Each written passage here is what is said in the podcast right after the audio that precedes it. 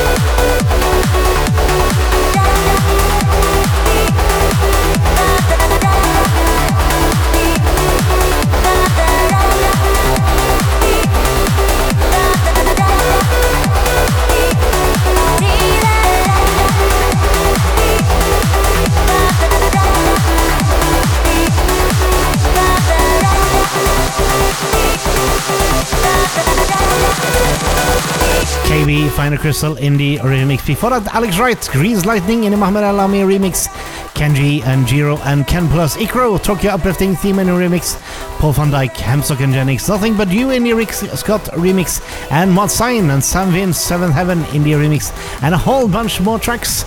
Check out transient.com after Guest is done for the complete uh, track list. Right now it's time for the second to last track of this episode, which is a collaboration between Thomas Jacobson and Richard Jardine previously featured here in this show as Proglifter. They are calling themselves Noise Zoo, and this is the latest track, Spectre, which we will get in the extended mix.